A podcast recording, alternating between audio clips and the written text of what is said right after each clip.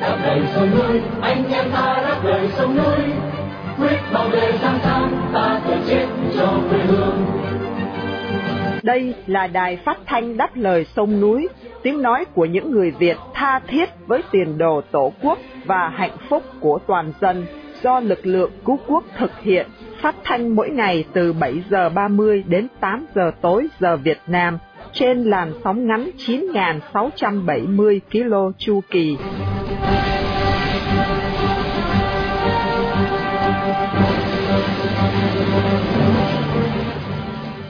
Nguyệt xin kính chào quý thính giả Đài Đáp Lời Sông Núi. Thưa quý vị, hôm nay thứ Tư, ngày 28 tháng 2 năm 2024, và đây là buổi phát thanh lần thứ 4672 của Đài Đáp Lời Sông Núi. Mở đầu chương trình là phần tin tức. Tiếp theo trong câu chuyện thời sự, mời quý vị theo dõi cuộc phỏng vấn nhà báo JB Nguyễn Hữu Vinh với phóng viên Hồng Phúc. Chương trình được tiếp nối với một đất nước đứng lên với Khánh Ngọc và sau cùng là phần bình luận với Vân Khanh để chấm dứt chương trình tối nay. Đặc biệt chương trình phát thanh hôm nay để vinh danh ông Vũ Quang Thuận, một người Việt yêu nước đang bị giam cầm trong ngục tù cộng sản. Mở đầu chương trình, mời quý thính giả theo dõi phần tin tức sẽ được Phụng Hoàng và Trường An trình bày sau đây.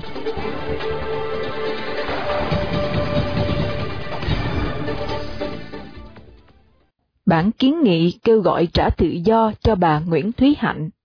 Vào ngày 25 tháng 2, ba tổ chức gồm Diễn đàn Xã hội Dân sự, Diễn đàn Bóc-sai Việt Nam và Câu lạc bộ Lê Hiếu Đằng cùng 38 cá nhân đã đồng gửi thư yêu cầu trả tự do cho bà Nguyễn Thúy Hạnh để được đi chữa bệnh ung thư. Bản kiến nghị cho biết là vào ngày 15 tháng Giêng năm nay, bà Hạnh đã được chẩn đoán bệnh ung thư tử cung vào giai đoạn 2. Chính vì thế, Việc tiếp tục giam giữ bà Hạnh ở tuổi ngoài 60 là việc làm trái pháp luật và hết sức vô nhân đạo. Cần biết, bà Nguyễn Thúy Hạnh bị Công an Hà Nội bắt giam vào ngày 7 tháng 4 năm 2021 với cáo buộc tuyên truyền chống phá chế độ. Một năm sau, công an buộc bà phải đi điều trị bệnh trầm cảm tại Viện Pháp Y Tâm thần Trung ương. Tiến sĩ Nguyễn Quang A, đại diện diễn đàn dân sự, vào hôm 25 tháng 2 cho biết là việc bắt giam một phụ nữ lớn tuổi và bệnh hoạn là vô nhân đạo. Tuy nhiên, ông không biết là kiến nghị nói trên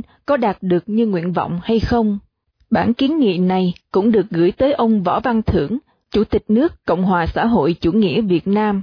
Ông Huỳnh Ngọc Chinh, chồng bà Hạnh cho biết là bà rất vui khi biết được có nhiều người vận động can thiệp cho bà. Ông Chinh cho biết thêm là vợ mình vừa bị trầm cảm, vừa bị ung thư mà chữa bằng hóa trị thì rất đau đớn. Ông cảm thấy không còn hy vọng gì, nhưng nếu được quốc tế quan tâm thì cũng giúp cho bà Hạnh về mặt tinh thần. Việt Nam cần thả các tù nhân lương tâm nếu muốn tái cử vào Hội đồng Nhân quyền. Tổ chức Liên minh Dân sự Xã hội Toàn cầu Civicus tuyên bố là bảo quyền Việt Nam muốn tái cử vào Hội đồng Nhân quyền Liên Hợp Quốc trong nhiệm kỳ tới thì phải cải thiện hồ sơ nhân quyền của mình.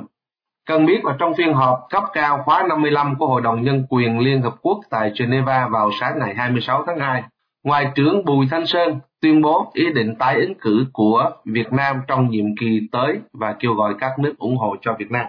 Tuy nhiên, ông Joseph Benedict, chuyên gia vận động cho không gian dân sự khu vực Á Châu của Liên minh nói trên, bày tỏ sự ngạc nhiên về tuyên bố của người đứng đầu ngành ngoại giao Việt Nam Ông cho biết là ông rúng động khi nghe tin trên vì thành tích nhân quyền của Việt Nam thật là kinh khủng với tình trạng không gian dân sự ở Việt Nam hoàn toàn là đóng cửa. Hơn thế nữa, theo ông Benedict, Bảo quyền Việt Nam đã không thực thi nhiều khuyến nghị do Hội đồng Nhân quyền đưa ra trong kỳ kiểm điểm định kỳ vào năm 2019.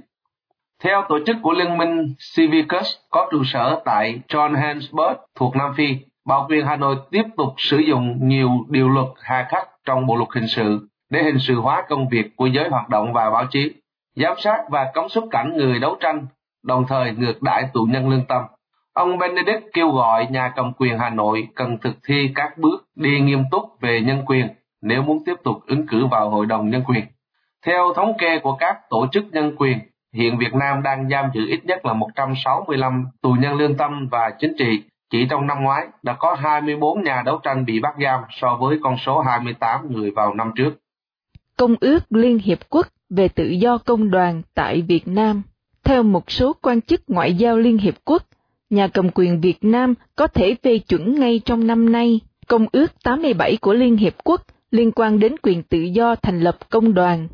Theo thông tấn xã Reuters, vào hôm 26 tháng 2, ông Ingrid Christensen, người đứng đầu Tổ chức Lao động Quốc tế ILO tại Việt Nam, cho biết nhà cầm quyền Việt Nam đã sớm phê chuẩn công ước về quyền tự do lập hội và bảo vệ quyền tổ chức công đoàn, được thông qua năm 1948 là một trong những văn bản cơ bản bảo vệ quyền lợi của người lao động trên toàn thế giới.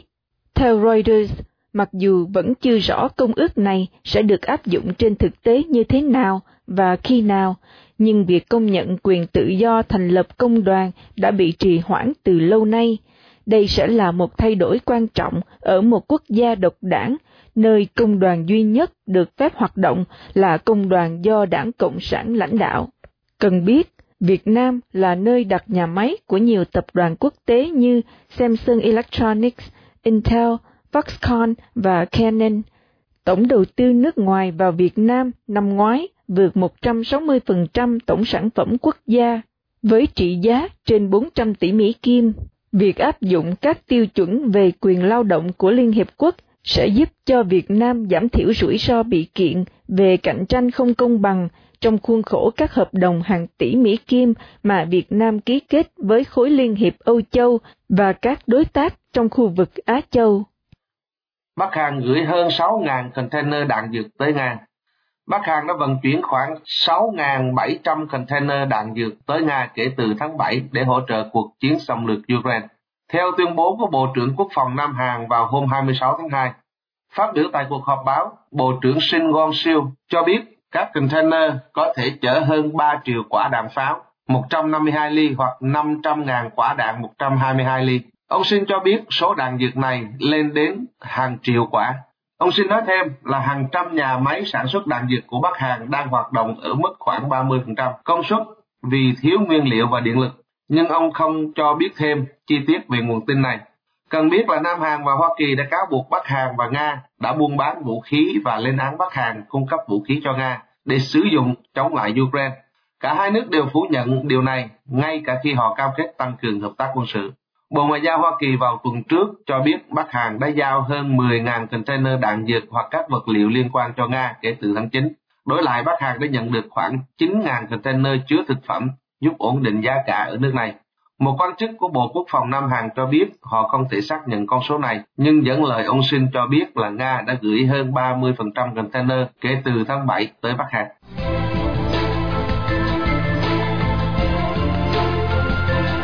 Sau đây, mời quý thính giả theo dõi cuộc phỏng vấn phóng viên JB Nguyễn Hữu Vinh. Minh Nguyệt xin mời anh Hồng Phúc.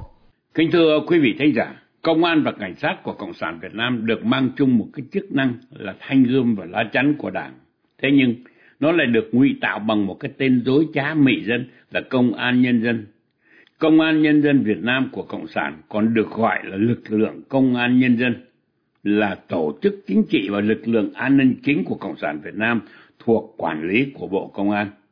Nói về tổ chức và hoạt động của Bộ Công an Cộng sản Việt Nam e rằng một hai kỳ thảo luận trên làn sóng này không đủ thời gian. Do đó, hôm nay chúng tôi xin được bàn tới một cái nhánh nhỏ của cái bọn cướp đêm là giặc mà cướp ngày là quan này. Bọn này ngang nhiên đón đường chặn lối giữa thanh thiên bạch nhật, chấn lột, thu giữ tài sản, nhiều khi còn hành hung nạn nhân. Chúng mặc đồng phục, có võ khí và có ô dù che chở ở trên đầu. Đó là bọn cảnh sát giao thông. Cảnh sát giao thông làm tiền trắng trận ngay giữa đường phố. Người ta kể rằng sau khi ngã giá mức tiền phạt, bọn cướp ngày này bảo nạn nhân mang tiền lại nộp cho bà bán thuốc lá ngồi ở đầu đường kia kia. Thưa quý vị, còn gì chưa cháo hơn thế không? Và bây giờ, kính mời quý vị cùng nghe cuộc trao đổi của chúng tôi với nhà báo JB Hữu Vinh, một nhân chứng sống, đã từng trực diện tranh biện với bọn cướp ngày này trên đường phố khi ông còn ở trong nước trước đây.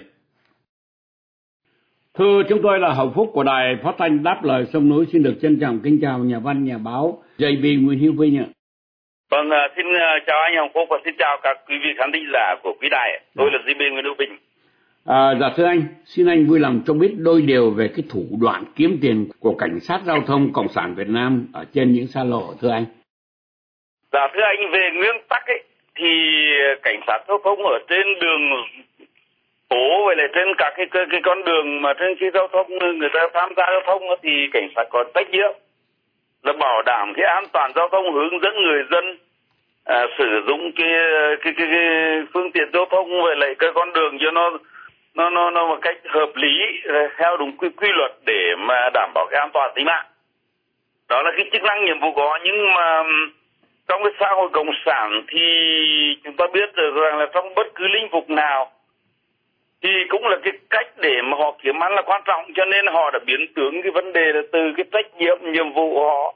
là đảm bảo an toàn giao thông sang cái chuyện là để kiếm tiền à, vậy để với cái mục đích kiếm tiền thì như vậy là những người công an cảnh sát giao thông người ta đã chuyển từ cái nhiệm vụ là bảo vệ cái an toàn tính mạng người dân đảm bảo an toàn giao thông sang cái chuyện là là phải tìm mọi cách làm sao moi được tiền nhiều nhất từ cái người tham gia giao thông là người dân. Và chính vì thế mà cái nạn mãi lỗ nó phát triển một cách khủng khiếp trong mấy chục năm nay.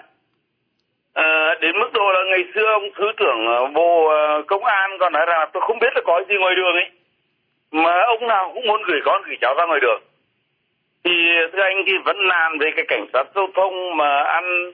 hối lộ rồi cái nhận mãi lộ ngoài đường nó thấm sâu trong xã hội Việt Nam, mà cho đến mức độ là ngay cái gọi là diễn đàn quốc hội thì cũng có những cái ông đã nói đến cái vấn đề này. Và nó đã trở thành câu chuyện mà có những ông còn bảo thôi thì ở đó nó gọi là chia đôi cũng còn hơn còn có tác dụng có nghĩa là mày lỗi, phạm cái lỗi này năm xeo thì coi như là Ờ, tôi đưa ra hai triệu rưỡi thì coi như là gọi là chia đôi, là cho mày đi. Rồi là cái lan bảo kê, rồi là vượt tải, rồi là những cái thứ đó, nó phải nói là đủ mọi cái cách để mà người gọi là cảnh sát giao thông có thể là moi tiền từ người dân. Và cái cái nguy hiểm nữa là bảo kê cho những cái việc là vi phạm pháp luật. Chẳng hạn như là xe chở quá khổ, quá tải. Một cái xe đáng lẽ chở chỉ được có 5 tấn thôi thì coi như là ăn tiền họ có thể cho chở 15 tấn những cái cái như vậy thì nó phá hoại đường xá cầu cống các công trình làm bằng tiền của dân cũng vô cùng khủng khiếp. Nhưng mà nó vô hình người ta không nhìn thấy ngay cho nên là nó mới sinh ra vậy. Thì cái anh đó là những cái thủ đoạn thế để mà thực hiện được cái việc mà họ có thể moi được tiền từ người dân thì nó nhiều thủ đoạn à, lập bẫy rồi là dân hối lô rồi là tấn lột rồi là tìm mọi cái cách để mà có những bắt lỗi bắt xe bắt đèn người dân để bằng cách nó cách kia. Nói chung là rất là nhiều cái cải thành Dạ thưa anh, qua kinh nghiệm bản thân, xin anh cho nghe một vài câu chuyện khi anh phải đối đầu với cảnh sát ở ngoài công lộ thưa anh. Dạ thưa anh, à, tôi thì ngày xưa thì khi mà bắt đầu tham thăm có cái xe các phương tiện để giao thông thì tôi cũng như mọi người dân Việt Nam. Tức là ra đến đường mà cứ thấy cảnh sát mà không thổi mình, nó không thổi còi, nó không bắt mình dừng lại, là không phạt tiền thì mình đã cả ơn đảng ơn nhà nước lắm rồi. Là bởi vì lúc bây giờ tôi nhìn thấy cảnh sát là nhìn thấy quyền lực của nó tôi nhìn thấy cảnh sát giao thông là tôi nhìn thấy rằng là cái việc muốn bắt buôn thả khi nào đó là là là do cái ơn mưa móc do cái ý thích của nó, chứ còn người dân thì chỉ là con sâu gây chiến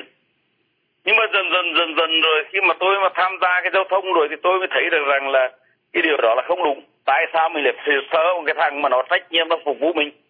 Chính vì thế mà tôi tìm hiểu nhiều hơn về cái ờ, luật lệ rồi các thứ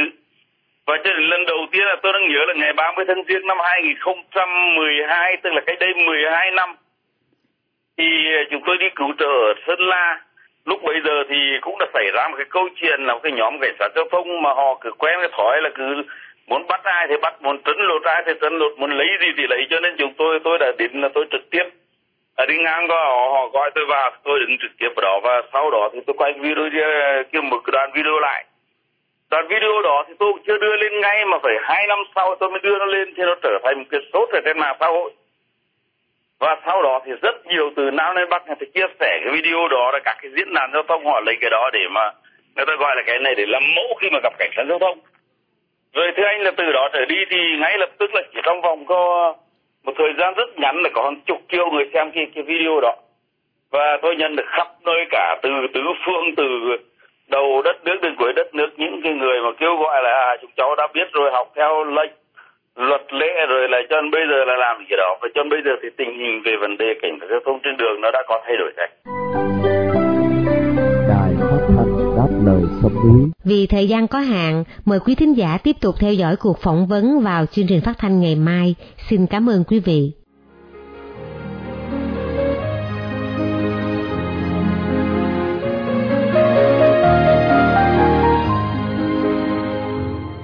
Thưa quý thính giả, trong chế độ độc tài công an trị của Đảng Cộng sản Việt Nam, Bộ Công an và bè lũ chấp bu tàn bạo nhớp nhúa mà điển hình là Bộ trưởng Tô Lâm. Một mặt chúng thường xuyên bức hại dân oan, bắt bớ tù đầy hãm hại tùy tiện những nhà yêu nước bất đồng chính kiến để bảo vệ quyền lực tuyệt đối của Đảng Cộng sản. Mặt khác, chúng sử dụng độc quyền cai trị ngang nhiên trắng trợn ngồi xổm trên luật pháp để dàn dựng những kịch bản, tạo ra những đại án nhằm tạo cơ hội để bè lũ phe cánh móc túi trấn lột một cách bài bản những thành phần có tiền của trong xã hội.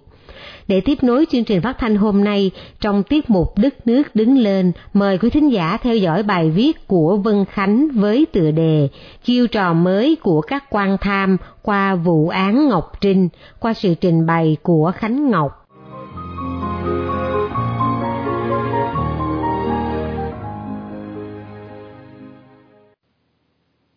Chiêu trò mới của các quan tham qua vụ án Ngọc Trinh Thế là vụ án Ngọc Trinh đã khép lại, nhưng dư âm của vụ án vẫn dai dẳng theo cung bậc thăng trầm, bởi nó khác thường so với các vụ án khác. Nếu như trong giai đoạn điều tra dư luận rộ lên về tính nghiêm trọng của vụ án bao nhiêu,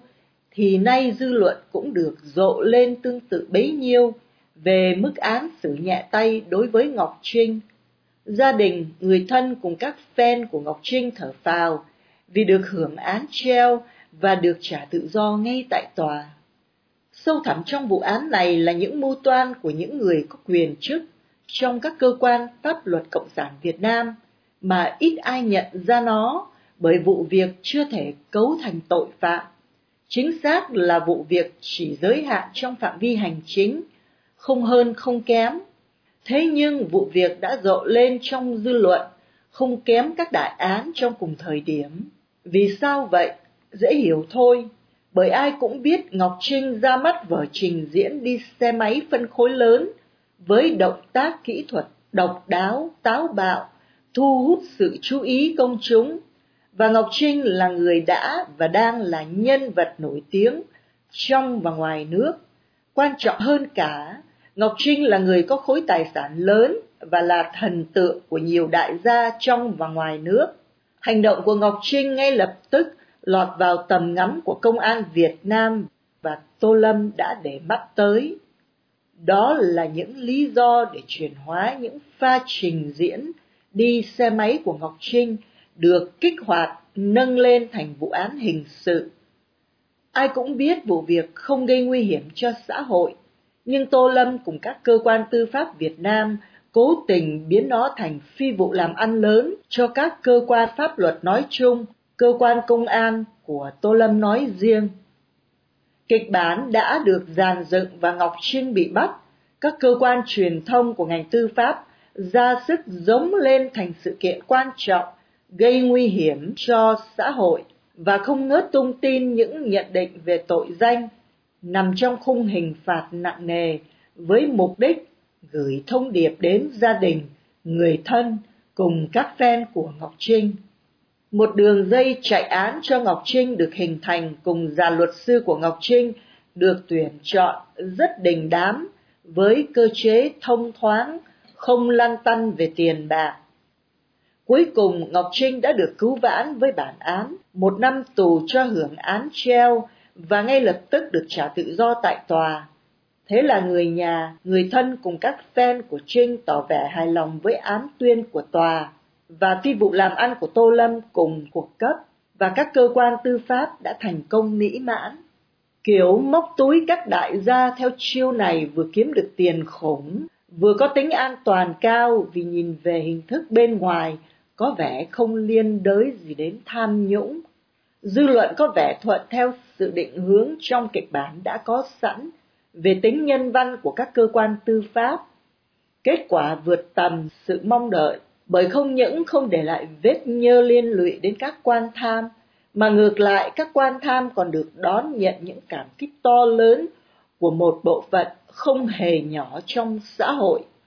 Nếu công luận không lên tiếng thức tỉnh dân chúng về chiêu trò ăn bẩn mới này, chắc chắn nhiều vụ việc tương tự phát sinh nằm trong khung vi phạm hành chính cũng sẽ được nâng khống lên thành vụ án hình sự để kiếm trác, trong khi pháp luật chưa có chế tài điều chỉnh. Đài phát thanh đáp lời sông núi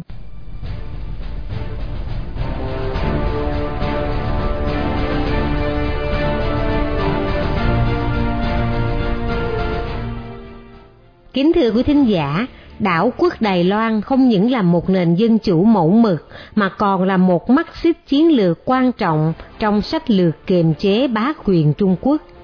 Mời quý thính giả nghe phần bình luận của Hiếu Chân, người Việt với tựa đề Có nên hỗ trợ Đài Loan sẽ được Vân Khanh trình bày để kết thúc chương trình phát thanh của Đài Đáp Lời Sông Núi tối hôm nay.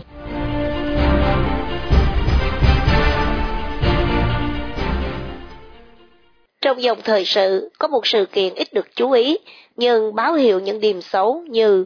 Quân đội Đài Loan cho biết vào chiều ngày thứ Hai, 19 tháng 2, có 6 lính tuần duyên Trung Quốc đã leo lên một chiếc tàu du lịch Đài Loan chở 11 thủy thủ và 23 hành khách để kiểm tra kế hoạch tuyến đường, giấy chứng nhận và giấy phép của thủy thủ đoàn. Toán lính này rời đi khoảng nửa giờ sau đó, theo Reuters. Trung Quốc liên tục gây áp lực quân sự và kinh tế lên Đài Loan từ sau cuộc viếng thăm Đài Bắc của dân biểu Nancy Pelosi thuộc đảng Dân Chủ, tiểu bang California, khi bà là Chủ tịch Hạ viện Mỹ hồi tháng 8 năm 2022. Nhưng đây là lần đầu tiên mà Bắc Kinh có hành động gây hấn quyết liệt như vậy. Trong khi đó, một dự luật viện trợ quân sự khẩn cấp cho các đồng minh của Mỹ đang bị Hạ viện treo lại sau khi đã được Thượng viện thông qua vào tuần trước trong khoản viện trợ mới trị giá 95,34 tỷ Mỹ Kim. Mỹ sẽ dành ra khoảng 8 tỷ để hỗ trợ an ninh cho các đối tác châu Á-Thái Bình Dương nhằm ngăn chặn sự hung hăng của Trung Quốc mà Đài Loan là nước được hỗ trợ nhiều nhất. Thái độ quay lưng của Hạ viện Mỹ có thể là một trong những yếu tố thúc đẩy ông Tập Cận Bình, Chủ tịch Trung Quốc, muốn thăm dò phản ứng của Mỹ để thay đổi hiện trạng eo biển Đài Loan, xâm chiếm và sáp nhập hòn đảo này vào lãnh thổ Trung Quốc. Đáng chú ý là thể chế dân chủ Đài Loan trái ngược hoàn toàn với chế độ toàn trị của Trung Quốc lục địa. Các nhà lý luận cộng sản thường lập luận rằng dân chủ, tự do, nhân quyền là những tư tưởng nhập cảng từ Tây Phương không phù hợp với văn hóa Á Đông của người Trung Quốc, vốn có những điểm đặc thù riêng. Ở Việt Nam, các quan chức tuyên giáo cũng nhắc đi nhắc lại lý thuyết về đặc thù của Cộng sản Trung Quốc để biện minh cho sự độc quyền chính trị của Đảng Cộng sản Việt Nam chống lại các đòi hỏi tự do, dân chủ của người dân. Nhưng phát triển của nền dân chủ Đài Loan phản bác luận điểm đó và chứng minh một cách hùng hồn rằng dân chủ, tự do là những giá trị phổ quát của nhân loại, không phân biệt màu da, sắc tộc, ngôn ngữ hay văn hóa. Thể chế dân chủ tự do hoàn toàn có thể và cần phải thay thế cho chế độ độc tài toàn trị của các nhà nước cộng sản. Trong một cuộc thăm dò ý kiến vào cuối năm 2023, Taiwan Foundation for Democracy ghi nhận có 3 phần tư người dân Đài Loan tin rằng dù còn khiếm khuyết, dân chủ vẫn là thể chế chính trị tốt đẹp nhất. Trong đó, người dân được hưởng đầy đủ các quyền tự do ngôn luận, tự do hội họp và tín ngưỡng, thu nhập bình quân đầu người của Đài Loan đã vượt qua Nhật Bản từ năm ngoái. Sự tồn tại của nước Đài Loan Dân Chủ còn là nguồn cảm hứng cho các phong trào đấu tranh đòi tự do của người dân Trung Quốc lục địa và những nước Cộng sản khác. Nếu thể chế dân chủ của Đài Loan bị Cộng sản Trung Quốc nhấn chìm trái với ý chí của 24 triệu dân đảo quốc, thì phong trào vận động dân chủ ở Trung Quốc và các nước châu Á bị một thất bại về chiến lược. Mỹ sẽ không còn mặt mũi nào để thuyết giảng về dân chủ trên toàn cầu một khi quay lưng với nền dân chủ Đài Loan. Nếu Trung Quốc chiếm được Đài Loan và các cơ sở sản xuất bán dẫn của hòn đảo này, thì kinh tế thế giới, mà đầu tiên là kinh tế Mỹ chắc chắn bị đình đốn vì mất nguồn cung cấp ổn định về các loại vi mạch tối cần thiết. Và thiệt hại chắc chắn sẽ trầm trọng hơn rất nhiều so với đại dịch COVID-19 hoặc khủng hoảng tài chính như năm 2008.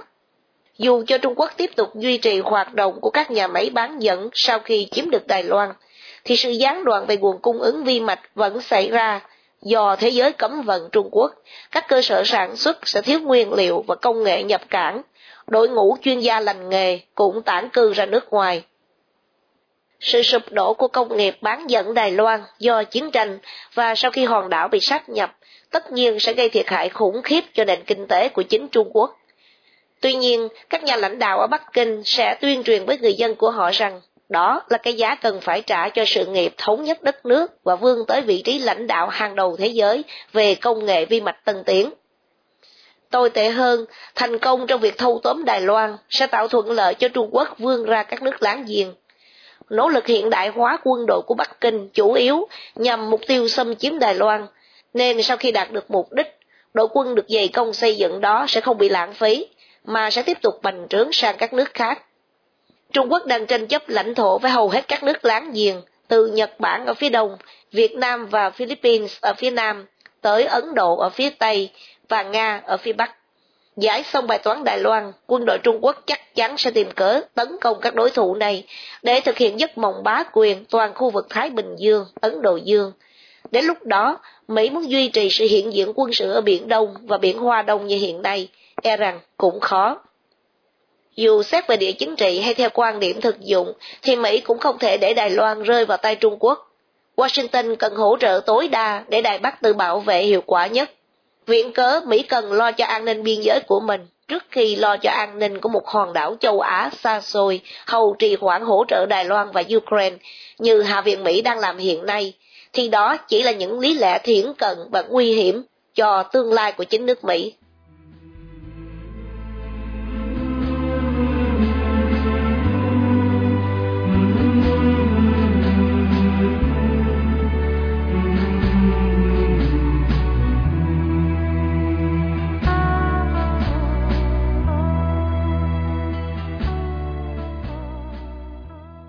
Khi chia tay trong buổi phát thanh tối nay, kính mời quý thính giả cùng đài đáp lời sông núi nhớ đến ông Vũ Quang Thuận, sinh năm 1966, bị bắt giam vào ngày 2 tháng 3 năm 2017 với bản án 8 năm tù giam. Một người Việt đang bị nhà cầm quyền Cộng sản giam cầm trong ngục tù vì lòng yêu nước, lẽ phải và sự đóng góp tích cực vào tiến trình dân chủ hóa Việt Nam.